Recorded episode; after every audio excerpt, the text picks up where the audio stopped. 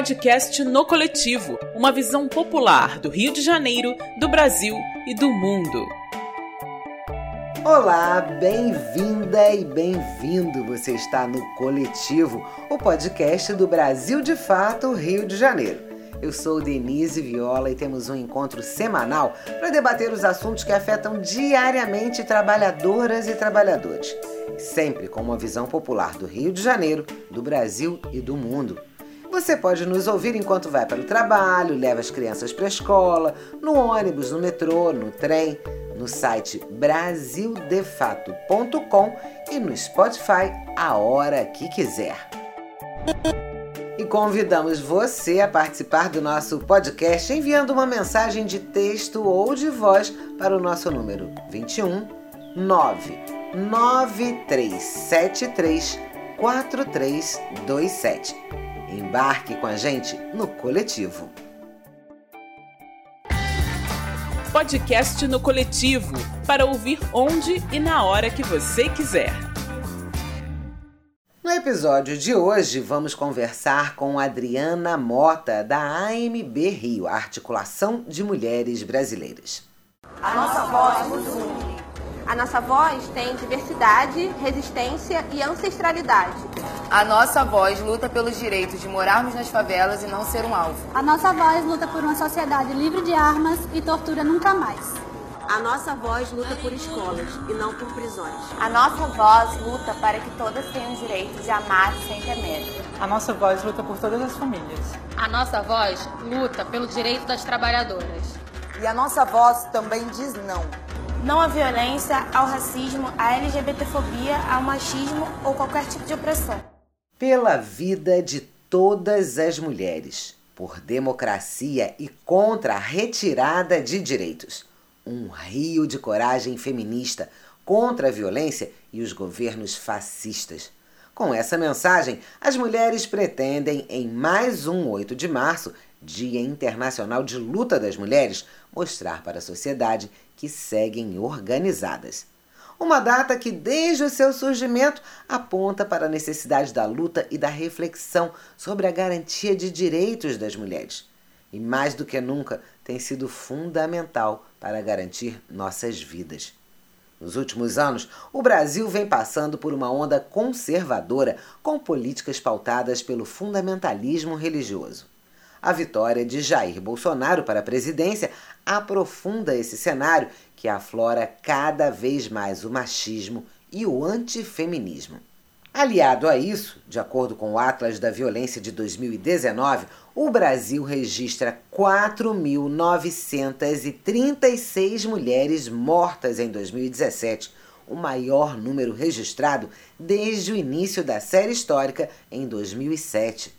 Desse total, 1.407 mortes ocorreram dentro de casa, mostrando como o feminicídio é uma violência, sobretudo doméstica.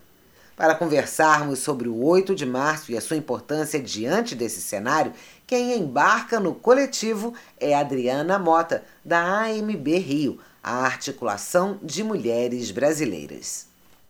Olá, Adriana, bem-vinda e nós vamos começar bem do comecinho, porque hoje em dia mais do que nunca é necessário conhecer a nossa história. Quando e por que surgiu o 8 de março? Conta pra gente. Conto, com certeza. Primeiro agradecer estar tá embarcando aqui no coletivo, estou super feliz de estar aqui com vocês. Bom, o 8 de março ele tem uma história, é, vamos dizer assim, ele tem mais de uma história, né? Existem histórias sobre o 8 de março.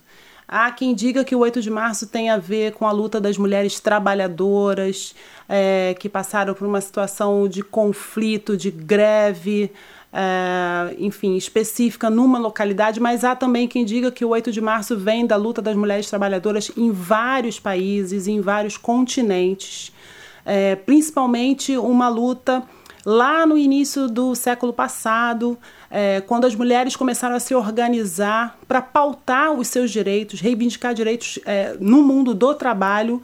É, e aí várias mulheres foram reprimidas, foram reprimidas com crueldade, com violência, passaram por situações é, que a gente passa ainda até hoje no mundo do trabalho, né, de ter uma repressão forte às manifestações da classe trabalhadora, mas naquela ocasião era a classe trabalhadora das mulheres, né, as mulheres que trabalhavam como tecelãs, que trabalhavam na produção, que trabalhavam em fábricas e que se organizavam para ter uma jornada de trabalho mais digna. Mulheres que trabalhavam 16 horas diárias, mulheres que eram assediadas, assédio moral, assédio sexual. Isso era uma prática recorrente. Não que hoje tenha acabado, mas hoje a Exato. gente sabe o nome, hoje a gente sabe aonde denunciar, não é, Adriana? Isso. E nessa, nessa ocasião, né, já no início do século passado, Imagina a dificuldade das mulheres para se organizarem. A gente não tinha grupo de WhatsApp, a gente não tinha como compartilhar coisas nas redes sociais. A organização ela era difícil porque era uma organização quase clandestina, né? Mulheres se organizando, ora que audácia nos Maridos idos de 1900. mulheres participar das reuniões, porque tem isso também, tem a dificuldade do tempo histórico e tem a dificuldade do tempo cultural também, né? Claro. Dos maridos não deixando ir, a mulher ficando mal falada porque chegou em casa tarde, porque estava numa reunião para reivindicar os seus direitos. Um cenário que lamentavelmente parece muito com histórias que a gente ouve hoje, né? É, não mudou muito, mas eu acho que é importante a gente fazer essa, essa perspectiva histórica até para a gente entender que o 8 de março não foi criado agora, é uma história que tem é, uma qualidade de história muito importante, né? Para a gente relembrar a luta de muitas mulheres. A gente às vezes fala assim, vamos comemorar o 8 de março. Talvez a gente não tenha tantas coisas para comemorar, mas certamente a gente precisa memorar, trazer da memória para a nossa história atual, a história dessas mulheres que nos antecederam, lutaram tanto e que eu acho que a gente precisa assim dizer, olha, muito obrigada, mulheres lá de 1900, de muito, muito antes de mim, que iniciaram essa luta e que a gente está tentando honrar essa luta até hoje, né? Pois é, agora depois de tantas conquistas que você diz, é, talvez a gente nem tenha tanto que comemorar, mas se você olha para trás, é, lá para trás, a gente tem o, a, o direito ao voto feminino, a gente tem o direito de trabalhar sem ter que pedir autorização do marido, de viajar. A gente está passando hoje por um processo de por um retrocesso e por um processo de banalização da violência contra a mulher. Queria que você trouxesse um pouquinho qual o olhar, o seu olhar enquanto feminista, enquanto uma pessoa que é, estuda a história de luta das mulheres, mas debate também, está atenta para o que está acontecendo nos dias de hoje, Adriana Mota. O que, é que tem levado a essa banalização da violência contra a mulher? Olha, eu acho que a gente hoje vive um contexto que ele é particularmente violento para as mulheres. É claro que a violência na nossa vida nunca foi algo é, inédito e que a gente não soubesse que acontecia. Mas a gente hoje vive um contexto em que a gente está tendo muito ódio e um ódio assim muito deliberado, muito declarado.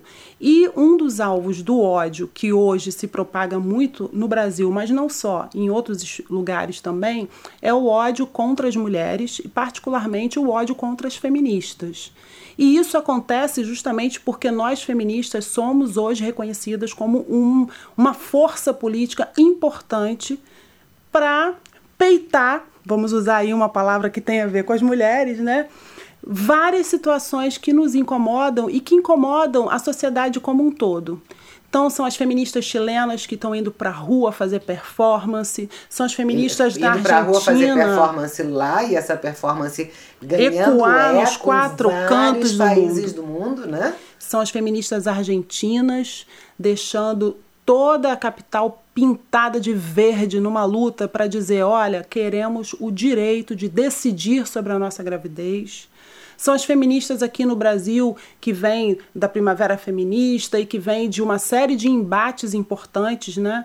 É, tanto no campo da política quanto na questão dos direitos. Então, quando a gente percebe que o feminismo é sim uma força política importante e que está se fazendo presente em muitos espaços, é claro que a gente vai ter aí uma reação do patriarcado, do machismo, né?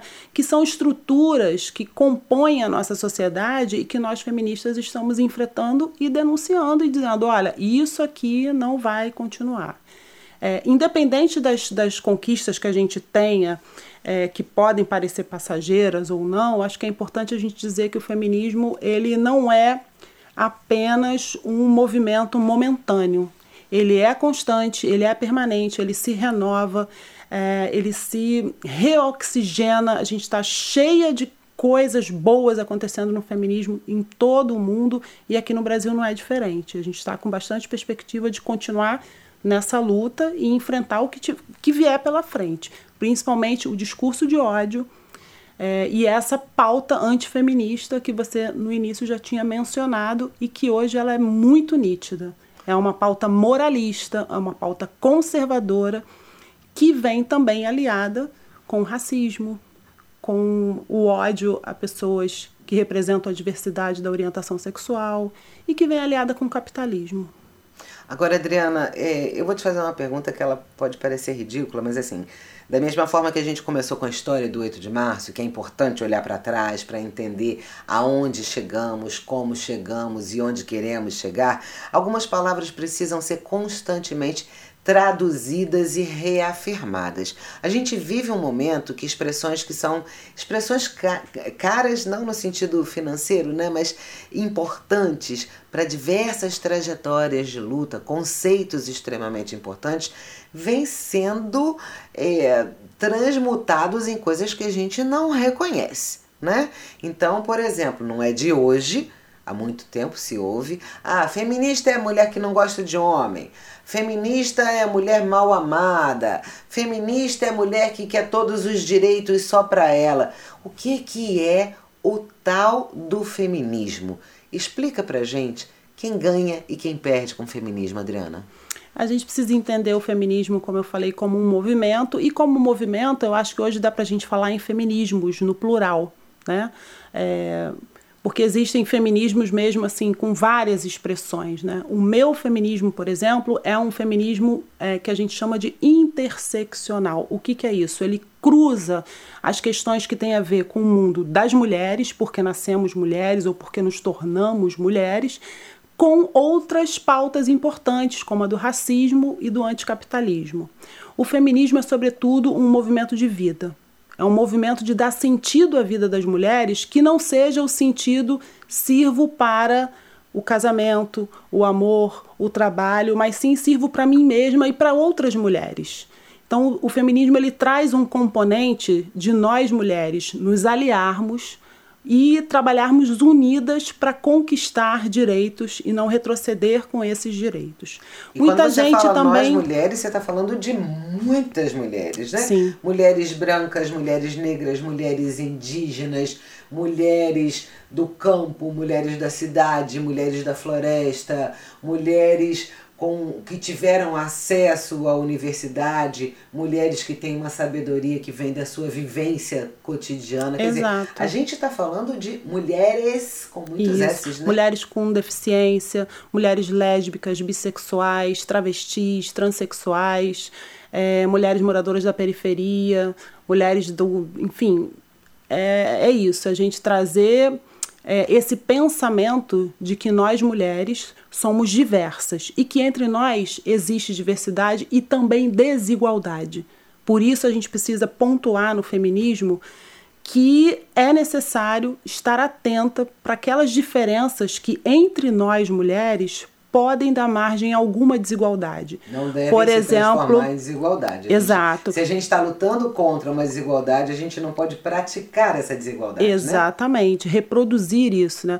Por exemplo, quando você estava falando de feminicídio, né? A gente sabe no Brasil que ser uma mulher já nos põe lá naquele lugar de desconforto e de possível vítima de uma violência, inclusive de uma violência fatal, né, que é o feminicídio. Mas se eu sou uma mulher negra, esse lugar fica ainda mais marcado da violência. Se eu sou uma mulher negra e jovem, esse lugar ainda fica mais próximo da violência. Então existem essas desigualdades entre nós. E o feminismo, acho que ele é principalmente um movimento de libertação, é um movimento de trazer a mulher para o centro das suas descobertas e dos seus desejos. O feminismo é um lugar onde a gente pode ter escolhas sobre a nossa vida e sobre não só a nossa vida como mulher, pessoa, indivíduo, mas a nossa vida enquanto mulheres é, que juntas estamos produzindo, que juntas estamos enfrentando várias situações parecidas, né? Então a ideia é, também interessante da gente pensar é do de que o feminismo não é o contrário do machismo. Isso a gente precisa trabalhar isso, né? O machismo é um sistema de opressão.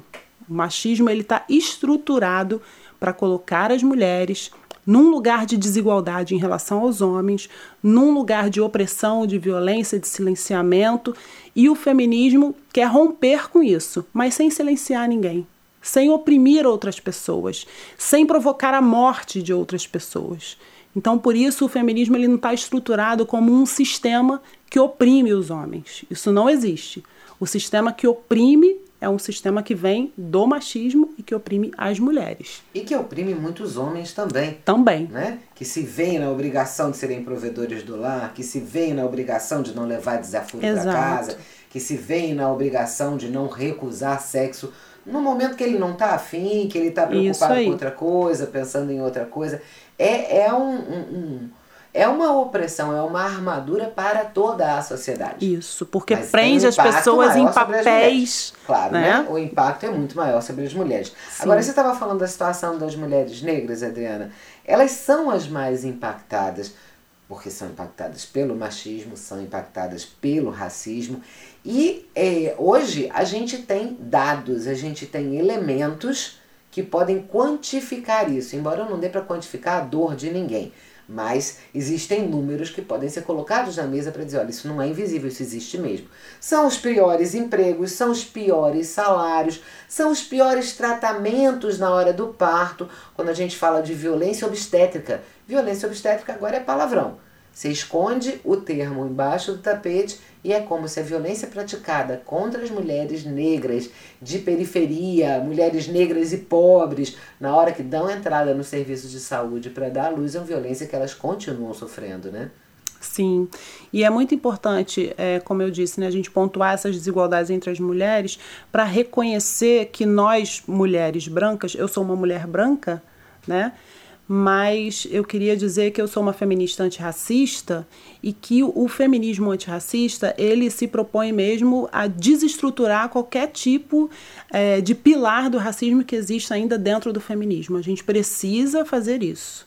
A gente precisa colocar as mulheres negras no centro do debate e, junto com elas, construir as alternativas é, para que a gente possa destruir a branquitude, que é justamente esse lugar de privilégio que eu, como mulher branca, sei que eu tenho.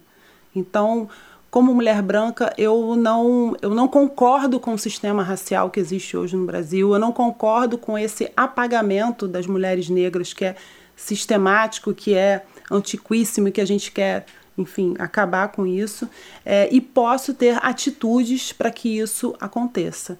Então, é importante que o feminismo negro seja hoje reconhecido como uma das vertentes do feminismo, como uma expressão mesmo da produção das mulheres negras, que traz é, o questionamento que junta a questão do gênero, né, das mulheres, da nossa vida como mulheres, com, essa, com o enfrentamento ao racismo que no Brasil, assim como violência obstétrica hoje parece quase que não podemos falar sobre isso, apesar de ser um problema gravíssimo.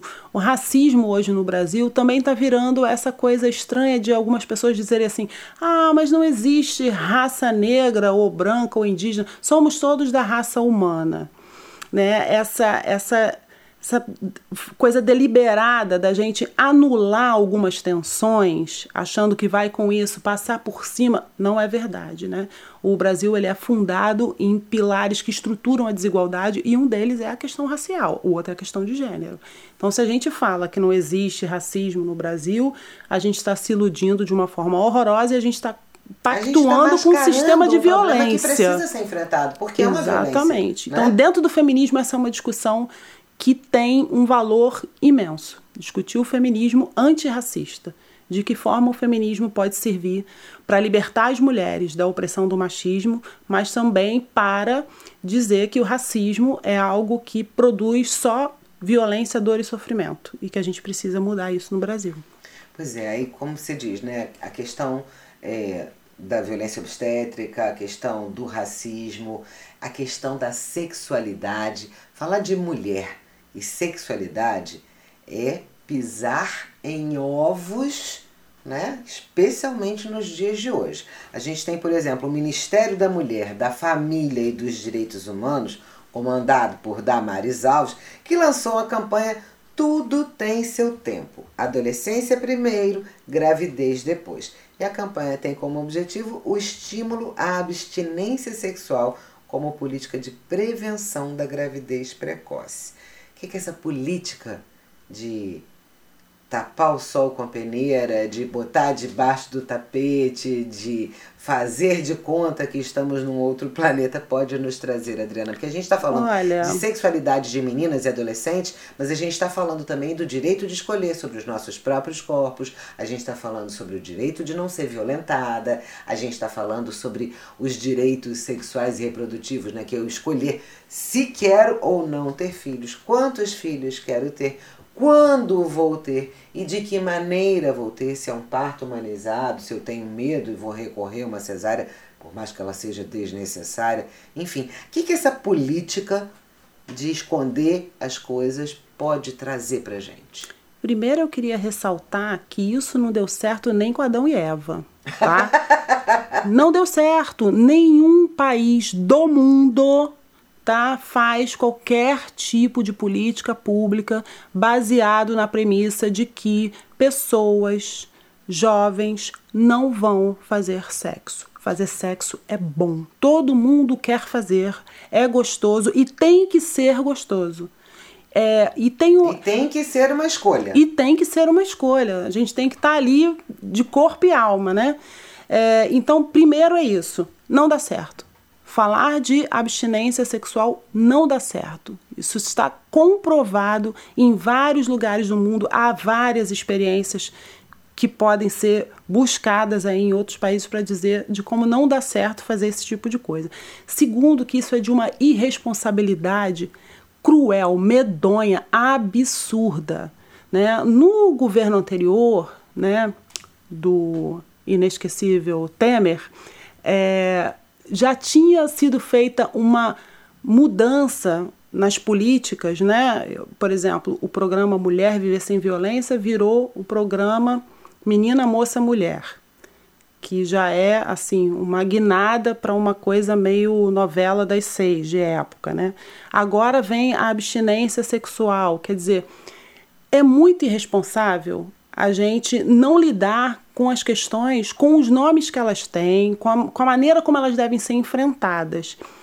Isso não é muita novidade, né? Porque se a gente tem um governo que está mais preocupado com o feminismo do que com o feminicídio, a gente também vai ter um governo que está mais preocupado em dizer que a gente tem que esperar a hora certa do que ensinar para as pessoas e educar as mulheres e as jovens quais são as escolhas que elas têm diante da vontade ou do desejo de fazer sexo. As mulheres e os homens, Sim, as meninas ambos. e os meninos, porque veja bem, a abstinência sexual é para prevenir uma gravidez precoce. Vivemos no Estado laico, mas até onde sei na história da humanidade, o caso de uma mulher que engravidou sem ter tido uma relação sexual, tá? Na história de Jesus Cristo, que mãe, a mãe Maria foi concebida pelo Espírito Santo, portanto engravidou sem uma relação sexual. De lá para cá, não é muito não comum, né? Nenhum registro histórico de que a não ser que a pessoa se submeta a uma inseminação, a mulher se submeta a uma inseminação artificial,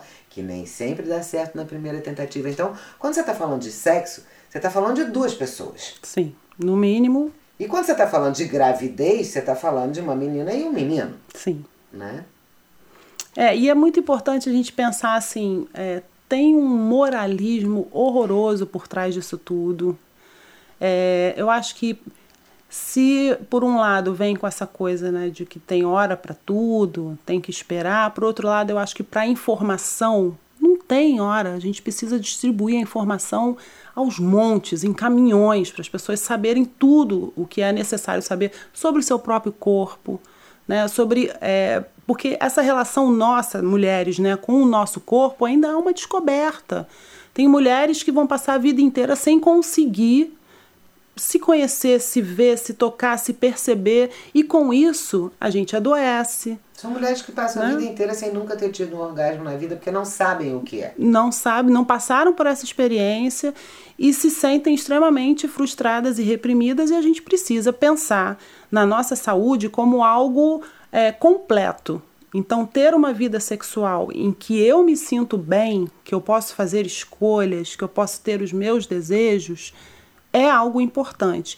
E é claro que se alguma menina não quer ter uma relação sexual e quer esperar ou acha que a hora não é agora, isso também é importante que a gente entenda e que a gente respeite. Isso precisa ser respeitado. Né? né? Mas é, se por um lado tem essa visão super conservadora de que os adolescentes vão fazer essa abstinência, por outro lado tem uma visão também que é muito desrespeitosa porque a violência sexual está atingindo as nossas meninas, as mulheres jovens, as crianças de uma forma absurda. E isso não tem motivado o poder público federal a criar políticas públicas consistentes para enfrentar esse problema.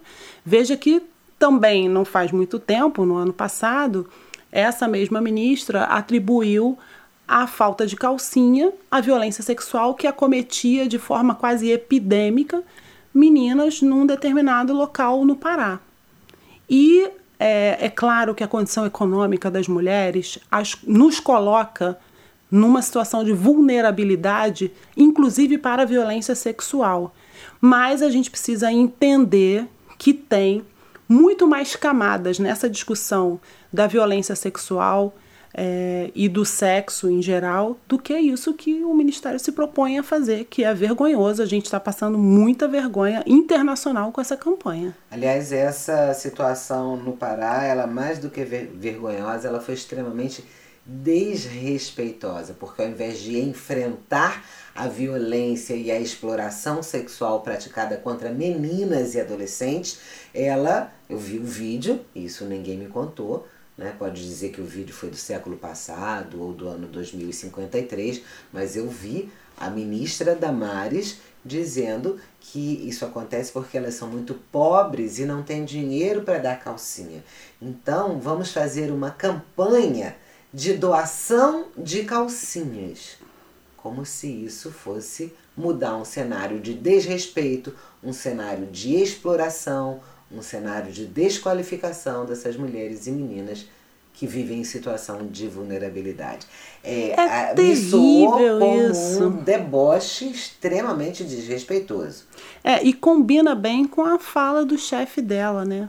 Recentemente, nós também tivemos a notícia de que o orçamento público do governo federal, do Ministério né, da Família, da Mulher e dos Direitos Humanos para o enfrentamento à violência contra as mulheres ficou em zero, ele não foi executado, foi zerado, né?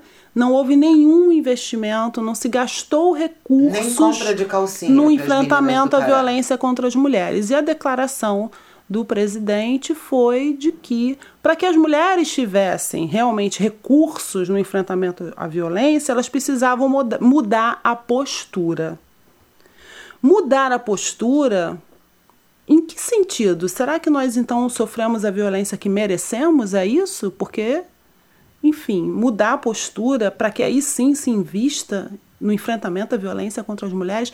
Ora, se alguém tem que mudar a postura, é quem está praticando violência, seja ela verbal, moral, psicológica, física, sexual ou qualquer outra, né? Não somos nós mulheres que temos que mudar a nossa postura. Essa violência que acontece contra nós no Brasil precisa acabar em definitivo. E o poder público federal tem um papel importante a cumprir nisso. E está negligenciando, zombando da nossa cara. Adriana Mota, você que é da AMB, Articulação de Mulheres Brasileiras, AMB Rio, né?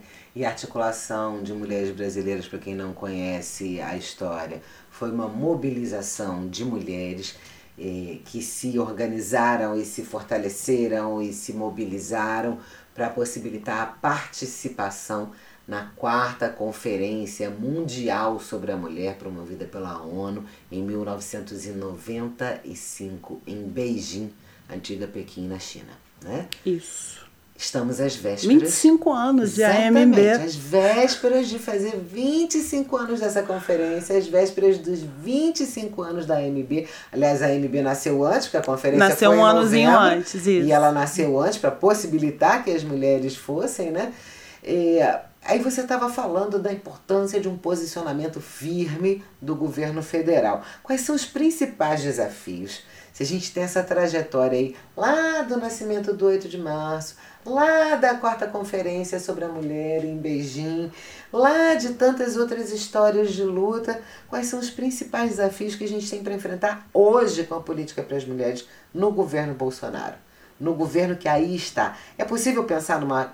Uh, enfim, a gente pode elencar aí uma série de coisas, né? Reforma da Previdência, desarmamento, questões muito específicas das mulheres, muito embora qualquer política pública voltada para as mulheres vai beneficiar muito mais do que as mulheres, porque é a família toda, né? Mas quais são os desafios, os principais desafios que a gente tem a enfrentar hoje? Primeiro, eu acho que a gente não pode é, abrir mão de nenhum direito e a gente não pode focar a nossa pauta nesses deboches, nesses escárnios, nessas situações ridículas que o governo às vezes apresenta, principalmente na fala dessas pessoas que são os governantes, que são os ministros, as ministras. Esse não é o principal problema. Essas pessoas vão continuar falando um monte de loucuras, elas são realmente pessoas que não têm cuidado nem com a palavra. A gente precisa se organizar em torno de pautas concretas. Então, acho que um desafio para o feminismo hoje é, dentro do Congresso, a gente conseguir consolidar uma frente parlamentar feminista antirracista. Essa frente foi lançada no ano passado, durante a Marcha das Margaridas, em agosto, e essa frente tem hoje assim um desafio imenso de trabalho dentro do Congresso, porque se a gente tem esse presidente que a gente tem hoje, né, a gente também tem um Congresso que é extremamente conservador, pautado em uma série de negociações para qual o feminismo parece que não tem a menor importância. Porém, a gente tem aliados e aliadas lá dentro. E essas pessoas precisam estar constantemente recebendo informações e sendo pautadas pelo feminismo. Porque a produção no Congresso hoje ela está muito.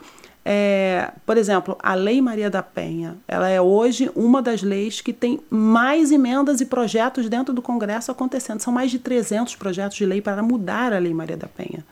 Alguns desses projetos podem até parecer, num primeiro momento, interessantes, mas outros não são. São apenas aqueles fogos de artifício para dizer: olha, deputado tal se preocupa com a violência contra as mulheres, mas na verdade isso não tem impacto na vida das mulheres direto. Então a gente precisa pautar o Congresso, alimentar essa frente feminista antirracista, porque ela é uma frente com participação popular. Ela prevê a participação popular, então, a participação dos movimentos de mulheres. Acho que a gente precisa também se organizar em torno da defesa da Lei Maria da Penha, que está sendo desmontada e desbaratada com várias coisinhas que estão sendo penduricalhos que, na verdade, a Lei Maria da Penha, apesar de ser uma lei que já tem mais de uma década que está criada, ela ainda não chegou lá naquelas mulheres que mais precisam, que têm pouco acesso à justiça, que têm pouco conhecimento dos seus direitos. Então, a lei está por ser implementada, mas já está sendo toda desmontada e destruída. E Aí acho que em emendas eu chamaria de remendos com esses pendurucários, boa, porque boa essa lei foi troca. construída a partir de muito debate do movimento de mulheres. Sim. Né? Em março, o consórcio Maria, que criou a lei, que chama Consórcio Maria da Penha, está se reunindo para pensar sobre essas mudanças que estão acontecendo. Né? Que algumas podem ser boas de fato, outras são terríveis. E a gente tem que olhar para isso com bastante cuidado. E eu acho que um outro desafio que a gente tem também é o desafio da internacionalização do feminismo. Aqui no Brasil, a gente às vezes fica um pouco isolada das outras companheiras da América Latina, por uma questão da linguagem, talvez, por uma questão do Brasil ser um país tão grande que também Dentro aqui do Brasil a gente tem muitas diferenças, né? O feminismo do Rio de Janeiro é totalmente diferente do feminismo da Amazônia, né? Do feminismo que acontece no Nordeste ou das mulheres do Sul. Então, a gente tem ainda uma dificuldade de fazer essa construção internacional, mas ela é urgente, porque toda a América Latina está eivada de uma produção super patriarcal, patriarcal, conservadora, que deixa as mulheres lá no, no, no fim do, do, da fila de qualquer coisa. Né? A gente teve agora uma mudança no governo da Argentina que parece ser muito promissora, que parece que finalmente algumas questões do feminismo lá na Argentina vão conseguir encontrar um espaço para se concretizar, mas a gente está vivendo um contexto latino-americano muito perverso, muito ruim. Então a gente precisa se organizar na luta feminista internacional, porque o feminismo ele não encontra fronteiras. Ele está é, voltado justamente para quebrar um sistema que é um sistema que está no mundo inteiro. E a gente precisa muito se articular com as irmãs do Chile, com as mulheres da Colômbia, da Bolívia, com as mulheres da Argentina, do Uruguai, que são mulheres que também já conquistaram muitas coisas, né? E fortalecer as mulheres do Peru, em que o machismo é muito forte. Sim. E outros países daqui da nossa América Latina, né, Adriana? Agora, Sim. trazendo a questão aqui para o Rio de Janeiro, sem desmerecer em hipótese alguma a importância, a necessidade dessa internacionalização, como você bem colocou, quais são as primeiras, as, as principais pautas para esse ano aqui no Rio, um ano de eleições municipais? Que caminho que se aponta para agora em 2020 para a gente superar esse cenário de retrocesso de direitos, especialmente dos direitos das mulheres? Eu acho que a gente tem que primeiro produzir o nosso alerta feminista com a pauta da política é, e das mulheres na política. Primeiro, ressaltando que não é qualquer mulher na política que vai fazer a diferença que a gente precisa. Existem várias mulheres na política que, Deus me livre, não e queremos. Representam o que há de mais terrível. Conservador, reacionário e violento. Né? Exatamente. Né? A gente precisa fazer, assim, da, da, política partidária um espaço de ocupação das mulheres, né? Mas dessas mulheres feministas, das mulheres negras que estão pensando em como é, subverter essa ordem do poder, das mulheres que estão produzindo uma política para as mulheres enfrentando violência, enfim, na questão do trabalho. É um, é um grupo específico de mulheres que está preocupada mesmo com o feminismo e como a gente vai superar essas desigualdades. Essas sim a gente precisa pensar bastante em como fortalecer. Mas é, sem esquecer da segurança dessas mulheres. O espaço da política ele é super violento. Né? As mulheres na política, mesmo as mulheres de direita, quando tem um conflito dentro do partido delas, os homens de direita não seguram, não. Os homens de direita escracham as mulheres e fazem com elas coisas terríveis. Então a gente precisa também pensar em como garantir para todas nós um espaço de segurança. Acho que o Rio é um, um lugar que ficou muito marcado pelo feminicídio político da Marielle, que até hoje segue sendo um caso sem solução completa. E a gente quer que tenha mais mulheres na política, mais mulheres com esse perfil de mulher militante, ativista, defensora dos direitos das mulheres, dos direitos humanos, mas que a gente consiga fazer isso e permanecer vivas. Vivas nos queremos. Então não, não vamos arriscar todas as nossas fichas, né?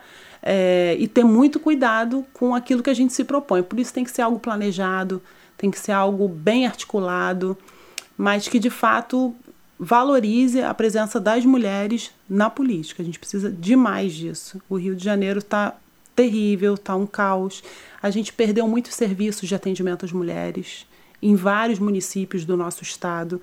A gente perdeu em Búzios, por exemplo, fechou, em Barra Mansa fechou, São Gonçalo 1 está fechado. É, aqui na cidade do Rio de Janeiro, a Casa da Mulher de Manguinhos está fechada. E pouco a gente vê com pessoas se movimentando para tentar reverter essa situação, né? E eu tô falando da violência que é aquela coisa assim que a mulher precisa naquele momento imediatamente, não dá para esperar, né? É, e aí essas pautas, se a gente não abraçar e não trouxer e disser, olha, é importante, o feminismo vai levar isso adiante, não vão ser os homens brancos, velhos, de terno preto, há mil anos fazendo política, que vão trazer esse tema nunca se importaram com as nossas vidas. Tiveram todas as chances do mundo. Não se importam. não querem saber da gente. Então é a nossa vez de sentar nesse lugar de vereadora, de prefeita, de vice-prefeita e fazer as coisas acontecerem, né? Eu quero muito que a gente consiga melhorar a participação das mulheres é, como um resultado final da, da eleição desse ano. Adriana Mota, quero muito voltar a conversar com você aqui no coletivo, né? com um cenário mais favorável, conquistado Tomara. a partir da luta de muitas mulheres. Adriana Mota, da AMB Rio, da Articulação de Mulheres Brasileiras, muito obrigada pela sua participação nesse episódio especial por ocasião do 8 de março, do mês da luta das mulheres. Ah, eu que agradeço. Hoje o coletivo virou coletiva. É, na coletiva. Isso. Muito obrigada mais uma vez. Obrigadão, querida. Dicas mastigadas.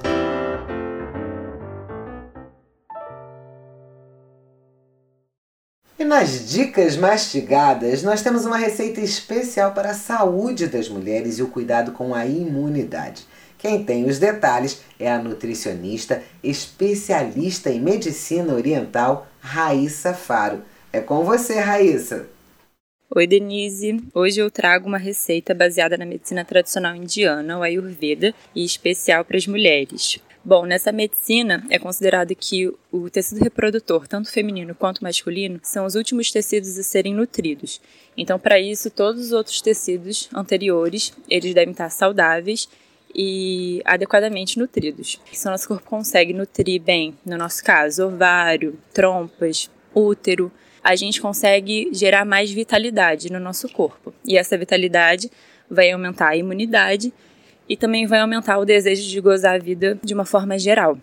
Lembrando que as mulheres são mais acometidas pela depressão e também por transtornos alimentares, tanto pela pressão da rotina, quanto também pela questão estética que foi imposta às mulheres durante todo esse tempo. Alguns alimentos eles são mais orientados para aumentar essa nutrição, para facilitar essa nutrição do tecido reprodutor feminino. A gente pode considerar os alimentos que são um pouquinho mais gordurosos e quentes nesse auxílio. O ghee, que é a manteiga clarificada, que é muito usado na Ayurveda, mas se não tiver acesso, pode usar o leite de boa qualidade sempre, coco, abacate, semente de abóbora, temperos como coentro, pimenta, açafrão, mostarda, pominho, o mel também pode ser usado. A receita é um caldo de lentilha com coco. Então a gente vai precisar de uma xícara de chá de lentilha.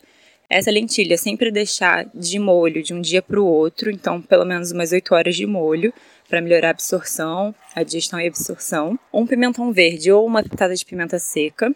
Uma colher de sopa de folha de coentro picado, meia colher de chá de açafrão em pó, meia xícara de chá de coco fresco ralado, sal, uma colher de sopa de semente de mostarda, uma colher de chá de semente de cominho, dois tomates picados, duas colheres de sopa de ghee ou de azeite. E uma cebola média. Você primeiro vai bater o coco ralado com um pouco de água no liquidificador até virar uma pasta. Enquanto isso, você pode deixar a sua lentilha que estava de molho tira essa água do molho e bota ela para cozinhar apenas com uma água nova, até ela começar a ficar macia. Depois que você bater o coco com um pouco de água no liquidificador, você vai refogar as cebolas fatiadas até dourar.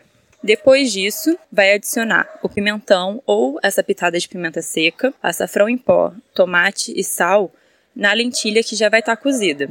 E aí cozinha mais um pouquinho, mais ou menos por 3 minutos, para tudo pegar o gosto. Depois vai adicionar a pasta de coco e vai cozinhar por mais um minuto. Então já vai estar tá tudo junto, basicamente. Depois que você cozinhar todas essas partes juntas, vai esquentar o ghee ou o azeite e vai colocar a semente de mostarda até ela começar a estalar. Depois de começar a estalar, você vai adicionar a semente de cominho, misturar tudo junto com o creme de lentilha e o coco que você já havia anteriormente temperado. É basicamente isso. Fica uma delícia. É uma boa receita também para esse verão que está bem úmido e fresco, né? Bom, então lembrando que cada mulher tem suas particularidades e não se destrói patriarcado com fome. Então vamos lá. Um beijo.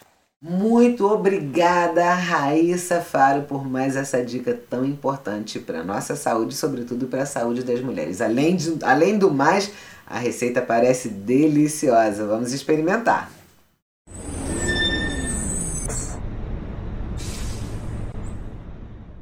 E antes da parada final, o Brasil já tem casos confirmados de coronavírus, sendo que os dois primeiros em São Paulo. Segundo o balanço do Ministério da Saúde, desde a confirmação do primeiro caso, o número de suspeitas de infecção pelo Covid-19, como foi classificado pela Organização Mundial de Saúde, não para de crescer, apesar de terem sido descartados mais de 100 casos suspeitos. A Organização Mundial de Saúde mudou a avaliação da ameaça internacional do coronavírus de alta para muito alta. Esta é a pontuação mais grave do novo sistema de alerta de quatro fases da entidade. E já que esse episódio do nosso podcast fala das mulheres, é importante destacar que duas cientistas brasileiras, Jaqueline Góes de Jesus e Esther Cerdeira Sabino lideraram a pesquisa que sequenciou o genoma do coronavírus. Elas são pesquisadoras do Instituto de Medicina Tropical da USP, Universidade de São Paulo. As cientistas integram um projeto que tem justamente o objetivo de monitorar e responder em tempo real às epidemias. Continue se informando durante a semana no site brasildefato.com podcast no coletivo para ouvir onde e na hora que você quiser. E o nosso ouvinte de Divisa Nova, Minas Gerais, o Joaquim Augusto, mandou uma mensagem de texto. E a mensagem diz o seguinte: A minha dedicação a este programa de divulgar a verdade sobre a administração pública do Brasil, que anda muito problemática em vários setores Joaquim Augusto de Divisa Nova, Minas Gerais, obrigada pela sua mensagem e obrigada por seguir com a gente no coletivo. Joaquim, que era ouvinte do programa de Rádio Brasil de Fato, Rio de Janeiro. E se você quiser mandar a sua mensagem de texto ou de voz, a gente espera também pela sua participação no 21 9 9373 4327. Podcast No Coletivo uma visão popular do Rio de Janeiro, do Brasil e do mundo.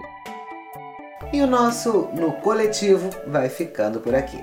Obrigada pela sua companhia e continue nos acompanhando no Spotify e no site Brasil de Fato. A sonora que nós ouvimos no início da nossa entrevista foi retirada do vídeo de chamada oficial das organizadoras do Ato das Mulheres contra Bolsonaro em 2018. Esta edição do nosso podcast teve apresentação de Denise Viola, produção de Fernanda Castro, trabalhos técnicos e edição de Leandro Dias. Até o próximo no Coletivo.